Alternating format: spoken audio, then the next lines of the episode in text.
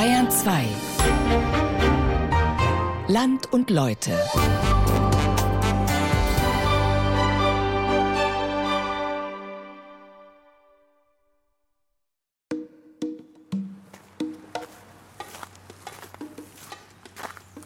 Es ist ein unwirtlicher Ort, immer noch. Sumpfig, rau. Auch jetzt im späten Frühling ist es im Tal der mittleren Ebrach kühler als im nahegelegenen Bamberg. Die Kälte kriecht die Beine hoch. Hier, am Ende eines sumpfigen Tales, umgeben von Wald, lassen sich im Jahr 1127 zwölf Mönche nieder. Ebrach, die erste linksrheinische Gründung der Zisterzienser in Deutschland, ein Tochterkloster der französischen Abtei Morimont. Die Männer tragen grobe graue Kutten und leben nach der strengen Regel des heiligen Benedikt, in Einfachheit, Gebet, von eigener Hände Arbeit. Soweit die Geschichtsschreibung. Ich muss an Winfried Schenk denken, sein Grinsen, als ich nach der Einsamkeit frage. Der Professor forscht seit 30 Jahren über die Zisterzienser und sagt, das mit der Einsamkeit sei wohl eher eine gelungene Form mönchischer Propaganda gewesen. Sie müssen sich vorstellen, dass wir im Hochmittelalter sind und das ist die Zeit mit der höchsten Siedlungsdichte in Europa. Das heißt, es gab viele kleine Siedlungen. Im Prinzip war das Land besetzt, wenn man so will. Und jetzt kommen da Mönche an, die einen Siedlungsplatz wollen. Im Prinzip ist alles belegt. Sie haben aber ein Privileg bekommen, an einer bestimmten Stelle doch siedeln zu dürfen. In einem Talschluss, also so am Ende eines Bachlaufes, dort wo mehrere Bäche zusammenlaufen, dort ist es relativ unwirtlich. Dort hat man einfach nicht gesiedelt. Und diese Stelle bekommen die, die dürfen die besiedeln. Erstes Bild zerstört. Weder war die Gegend damals unbesiedelt, noch rundum unwirtlich. Es gab Wasser zur Fischzucht und zum Bau von Mühlen. Es gab Wald und spätestens als die Mönche das erste Mal über die Gebirgskante nach Süden wanderten, sahen sie, dass man hier Wein anbauen konnte und Getreide. Ich mache mich auf den Weg. Zwei Tage. Zu Fuß. Durch das Land der Mönche. Unterwegs wird mein Idealbild vom asketischen Leben der Zisterzienser noch manche Korrektur erfahren.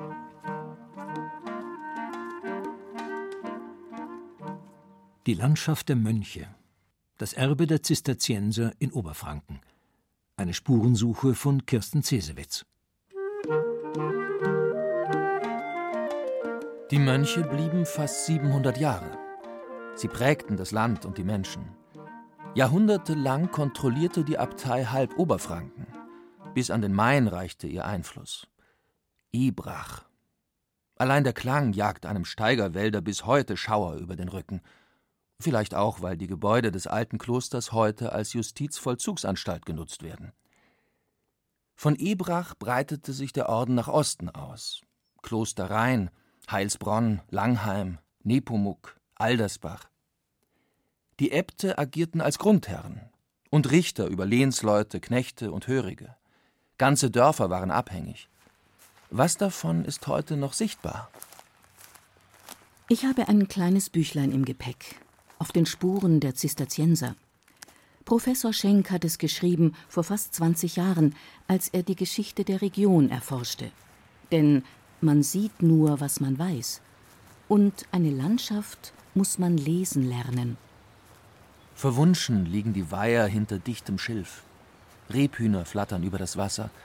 Eine erdige Rutschbahn deutet auf die Anwesenheit eines Bibers hin. Die Natur hat sich die Weiher zurückerobert. Ein paar moosbewachsene Mauern zeugen davon, dass hier einmal Fischzucht betrieben wurde. Hölzerne Wehre trennen die Gewässer voneinander. Ein elaboriertes System aus Teichen, Gräben und Bächen. Die Zisterzienser waren hervorragende Wasserbauer.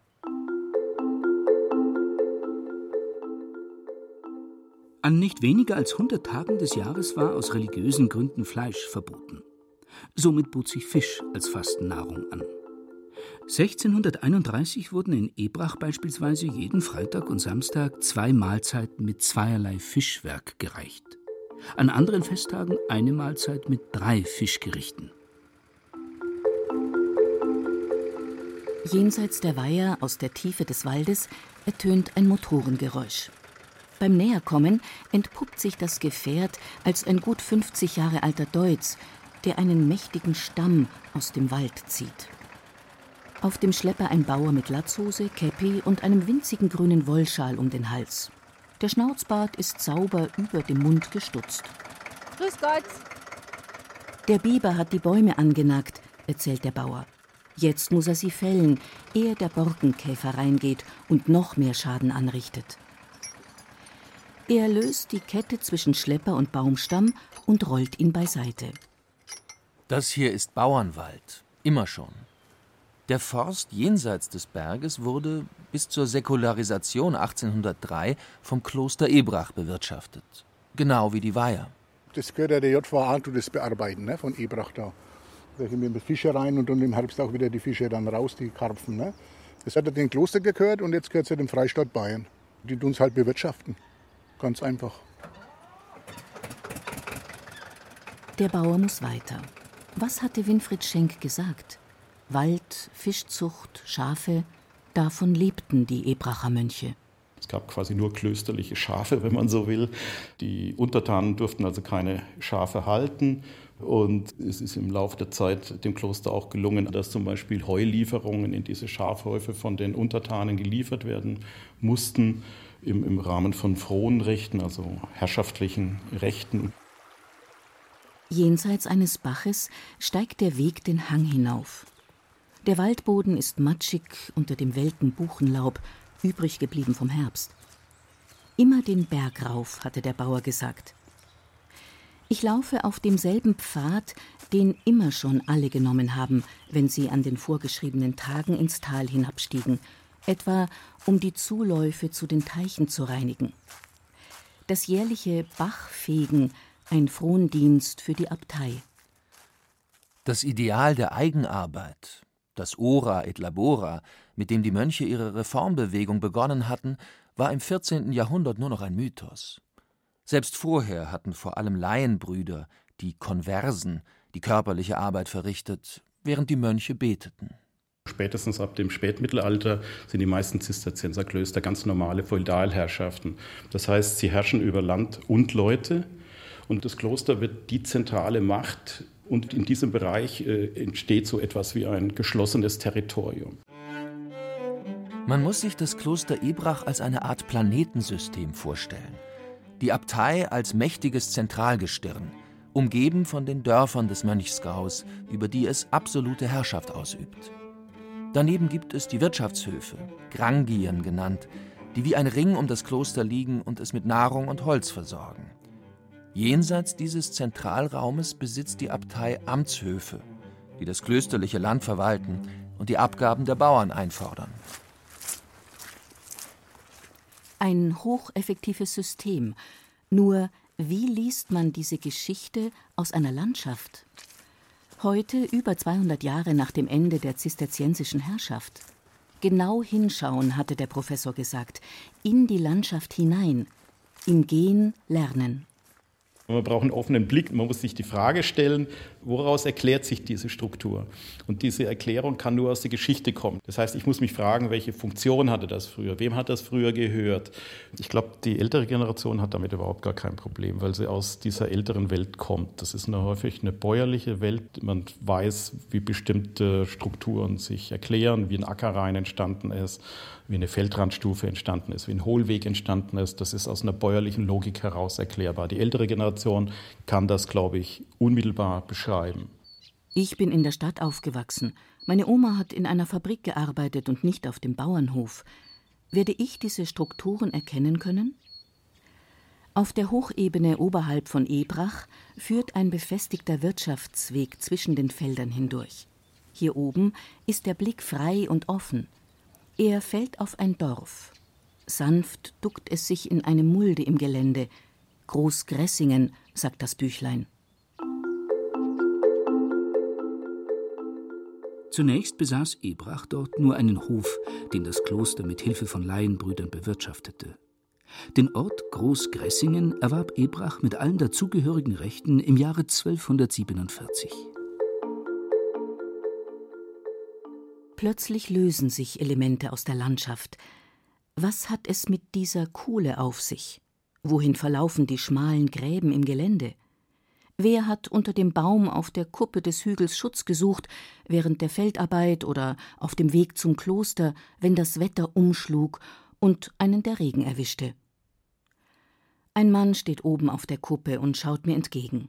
Wir sind hier an einem Punkt, wo auch alte Fußwege vorbeigeführt haben. Also der Fußweg vom Kloster, in dem die Großgrössinger früher ins Kloster zum Arbeiten gegangen sind und er ist tatsächlich über die Äcker gegangen, also quer durch die Felder durchgelaufen. Es war also ein Trampelpfad, den es da von früher her gegeben hat. Und ich kann mich noch gut erinnern, wenn wir als Kinder gelaufen sind, da hat es also noch die hohen Getreidefelder gegeben. Das war so, wie wenn man jetzt durch Mais durchläuft. Also man konnte nicht drüber schauen als Kind. Und diesen Weg haben auch früher die Vorfahren aus Großgressingen ins Kloster genommen. Hinter einem Baum steht eine mannshohe Figur. Jesus Christus mit dem Kreuz auf dem Rücken, dessen Last ihn in die Knie zwingt. Kreuzschlepper, sagt man in Franken dazu. Daneben ein bemooster Stein. Der soll zum Abstellen der Särge gedient haben, sagt Walter Hanslock. Ebracher Totenweg nennen die Einheimischen den Pfad, auf dem sie die Leichname der weltlichen Klosterbediensteten hier herauftrugen. Laienbrüder wurden nicht in der Abtei bestattet. Sie fanden ihre letzte Ruhe auf dem Friedhof St. Rochus. In den Jahren 1584 und 1587 hatte die Pest wieder einmal furchtbar gewütet. Viele Klöster pflegten deshalb an abgelegenen Stellen sogenannte Siechenhäuser zur Absonderung der von der Pest Befallenen zu errichten. Nach dem Pestjahr 1611 ließ Abt Hieronymus Höhlein neben das Siechenhaus eine Kapelle mit Friedhof bauen. St. Rochus ist nicht zu übersehen. Oben auf dem gegenüberliegenden Hügel thront der barocke Kirchenbau. Das Siechenhaus daneben wurde 1790 zur Schule umfunktioniert. Aber zunächst geht es ins Tal hinab nach Großgressingen. Das Dorf ist eine typische Dienstmannensiedlung. Hier lebten im ausgehenden Mittelalter die klösterlichen Untertanen, die nicht mehr besaßen als ein Stück Land, zu wenig, um davon zu leben. Nicht selten waren sie vorher von den Mönchen von ihren angestammten Höfen vertrieben worden. Dahinter steckte, ausgerechnet, der zisterziensische Anspruch, wildes Land urbar zu machen und in die Einsamkeit zu gehen. Dieser Anspruch kann aber nur umgesetzt werden, wenn man quasi sich die Einsamkeit selbst erschafft. Das heißt also, vorhandene Siedlungen im unmittelbaren Umfeld von Zisterzienserklöstern werden regelhaft wüstgelegt. Die Bauern werden vertrieben und die werden zum Teil in anderen Siedlungen angesiedelt. Das kann man am Beispiel von Großkressingen wunderbar sehen. Sie haben auf der einen Seite quasi die Bauernhöfe, das sind die älteren, und dann haben sie die sogenannten Söldenstellen. Also ein Söldner ist jemand, der einen Sold bekommt. Und das sind Leute, die dann im Kloster zum Beispiel arbeiten. Im Büchlein ist ein Siedlungsplan von 1688 abgebildet. Er funktioniert immer noch eins zu eins. Nur die Gebäude sind nicht mehr die alten, Sie stammen aus den 1960er und 70er Jahren. Die Klosterschenke dagegen ist aus dem 16. Jahrhundert, allerdings hat sie ihre besten Zeiten hinter sich. Der Putz bröckelt vom Feldsteinmauerwerk, seit 20 Jahren ist sie geschlossen. Nur die Akten erinnern an ihre einstige Bedeutung. Sie war eine der fünf Klosterschenken, die die Abtei in ihrem Einflussbereich zuließ. Die Pächter dieser Schankstätten waren verpflichtet, ausschließlich den Wein des Klosters, den Bannwein, zu verkaufen. Die Untertanen mussten hier ihre Festlichkeiten wie Hochzeit oder Kindstaufe abhalten. Ich mache mich wieder auf den Weg, erreiche nach wenigen Schritten die Feldflur. Die Dörfer hier im Steigerwald sind überschaubar. Auch das ist ein Erbe der Zisterzienser. In normalen Zeiten verbot die Abtei die Besitzteilung im Erb- oder Verkaufsfall. Nicht begüterte Nachkommen mussten vom Hof weichen. Ein Zuzug von außen wurde nur nach Zeiten großer Bevölkerungsverluste, wie dem Dreißigjährigen Krieg, gestattet. Bestandswahrung. Um den Preis, dass es keine Impulse gab, keine Innovationen von außen. Die Steigerwalddörfer entwickelten sich jahrhundertelang nicht weiter, einige verödeten völlig. Weiler wie Horbei und Winkele Leicht sind ihre Spuren nicht zu finden. Ein paar Wellen im Erdreich deuten auf uralte Feldreine hin. Einen halben Meter hoch, aus Steinen aufgehäuft und mit Erde gesichert. Aus dem Dunkel der Buchen trete ich auf eine Lichtung, eine Art Talsenke. Wiesen, ein Bach. Die Zisterzienser haben den ganzen oberen Steigerwald mit Brennholz beliefert und hatten da praktisch eine Art Monopol. Ulrich Mergner sitzt in der Sonne am Forsthaus Winkelhof. Das einstige landwirtschaftliche Gut des Klosters Ebrach, umgeben von Wiesen, thront auf einer kleinen Insel mitten in einem Teich. Man hat Eichen gefördert und wachsen lassen und die Eichen waren dann ein sehr wertvolles Stammholz, das vor allem im 18. Jahrhundert dann auch weit über den regionalen Bereich verkauft wurde. Nach Holland beispielsweise für den Schiffsbau wurden diese Mittelwaldeichen verkauft. Mergner ist der Chef der bayerischen Staatsforsten im Bereich Ebrach.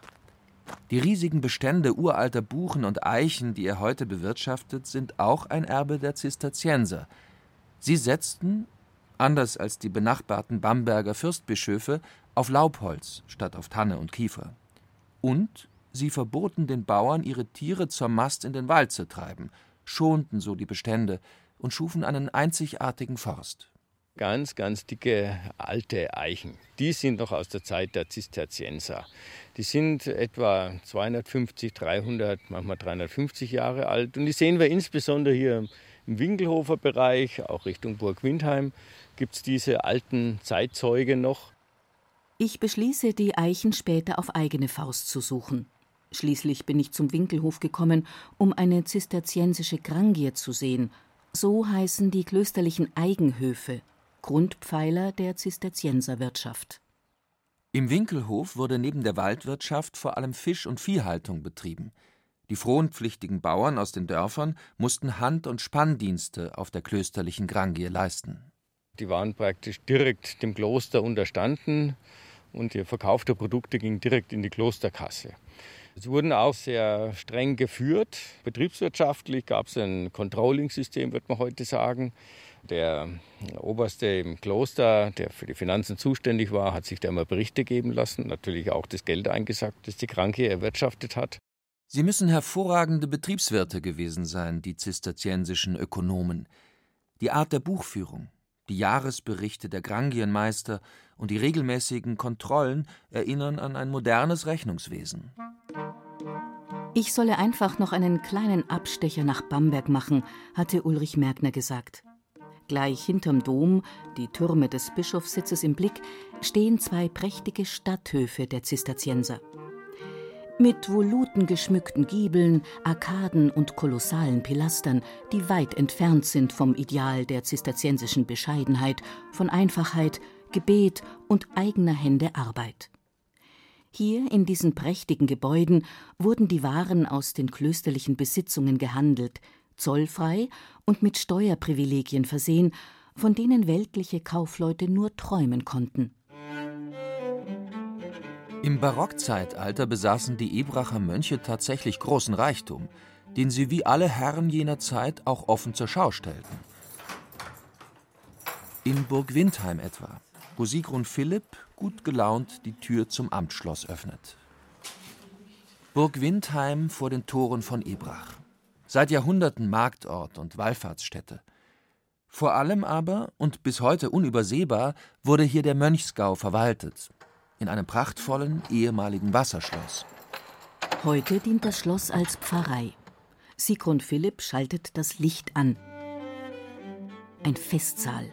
Lindgrüne Decke, feinster Stuckdekor, der sich in filigranen Bändern bis in die Fensternischen zieht der Abt eingeladen hat, zum Beispiel zum Wallfahrtstag, musste ja irgendwo seine Gäste bewirten und hier war das möglich. Allerdings hat er zu der Zeit auch ein bisschen anders ausgesehen. Also da war nicht ein Holzboden darin, kein Parkettboden, sondern es war ein Marmorboden und es waren italienische Kaminöfen und wahrscheinlich auch schöne Bilder an den Wänden. Ist alles weg. Sigrun Philipp zeigt aus dem Fenster.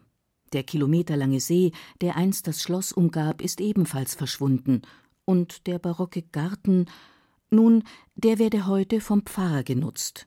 Er habe es nicht so gern, wenn Fremde ihn betreten. Also nur ein Blick zu den verwilderten Gemüsebeeten. Im Zierfischteich wuchert das Unkraut. Sigrun Philipp erklärt, das Schloss sei auf einem Wald von Eichenpfählen gebaut. Lumpen lassen hat er sich nicht, der Abt. Burg Windheim war nun mal Amtssitz, Verwaltung sozusagen. In den Remisen wurden die Abgaben der Bauern gelagert. Wir stehen vor zwei großen Kutscheneinfahrten, dazwischen ein rundbogiger Kellereingang. Müsste ich schauen, ob mein Schlüssel passt, dann könnte man einen Blick reinwerfen. Also der geht schon mal nicht. ja, leider. Keiner da, der passt. Alten Berichten nach ist dieser Kellereingang früher weitergegangen, unter dem ehemaligen Dorfsee durch bis zum nächsten Berg darüber und soll zu einem unterirdischen Gang geführt haben, der bis nach Ebrach geht. Bei Bauarbeiten früher mal sind die Jungs reingegangen und äh, es ist berichtet worden, dass also an weiterer Strecke die Kerzen dann ausgegangen sind. Dann haben die Leute gesagt, ah, vielleicht zu wenig Sauerstoff oder was auch immer. Es war vielleicht auch Angst und Unwissenheit da. Wissen tut es keiner von uns. Aber diese Wiesen, die an dem Hang, an dem Postberg liegen, die haben regelmäßig so Erdeinbrüche, größere Teile, die einfach versinken. Und die Bauern haben dann gesagt, ja, das muss irgendwie ein Teil von dem unterirdischen Gang gewesen sein. Irgendwie scheint es Sigrun Philipp doch in den Fingern zu jucken. Sie schubst den Keil, der die Holztür unten verklemmt, beiseite. Ja, Wahnsinn. Jetzt haben Sie hier einfach die Tür geöffnet. Okay, hier geht jetzt eine steile Treppe runter in den Keller. Wollen Sie mal runtergehen? Jetzt haben wir schon offen. Ja. Auf diesem Weg soll im Dreißigjährigen Krieg der Klosterschatz in Sicherheit gebracht worden sein. Eine Legende. Es gibt viele davon um Ebrach. Vor einigen Jahren wurde der Gang zugemauert. Die Mauer durchbrechen will Sigrun Philipp dann doch nicht. Der unterirdische Weg nach Ebrach bleibt verschlossen. Ich beschließe, für die letzten acht Kilometer zum Kloster den Bus zu nehmen.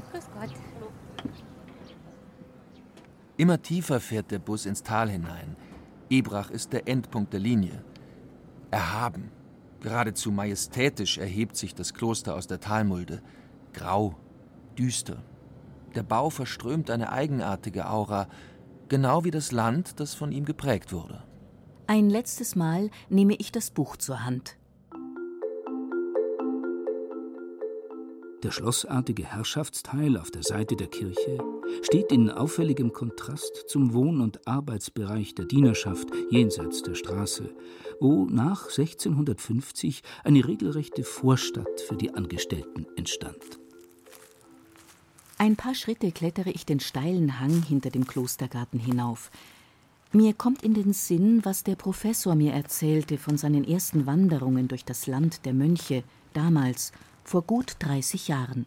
An den Zisterziensern fasziniert mich, dass die ja im Prinzip seit mehr als 200 Jahren aus der Landschaft verschwunden sind und die Strukturen trotzdem noch immer sichtbar sind. Und das ist etwas, was sehr ungewöhnlich ist.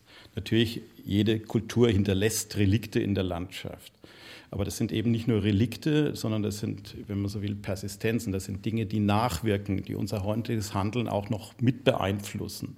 Die Siedlungsstruktur, die die Zisterzienser damals angelegt haben und über Jahrhunderte hin gemacht haben, beeinflusst auch das heutige ähm, Handeln der Menschen in dieser Region. Wie ein Denkmal kann man sagen. Das ist eine in die Landschaft gelegte Archivalie, die wir da sehen.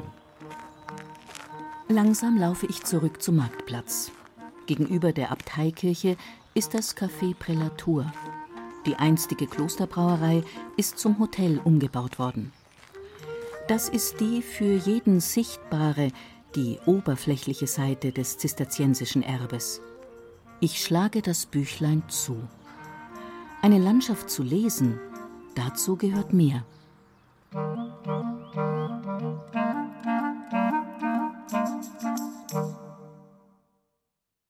Die Landschaft der Mönche.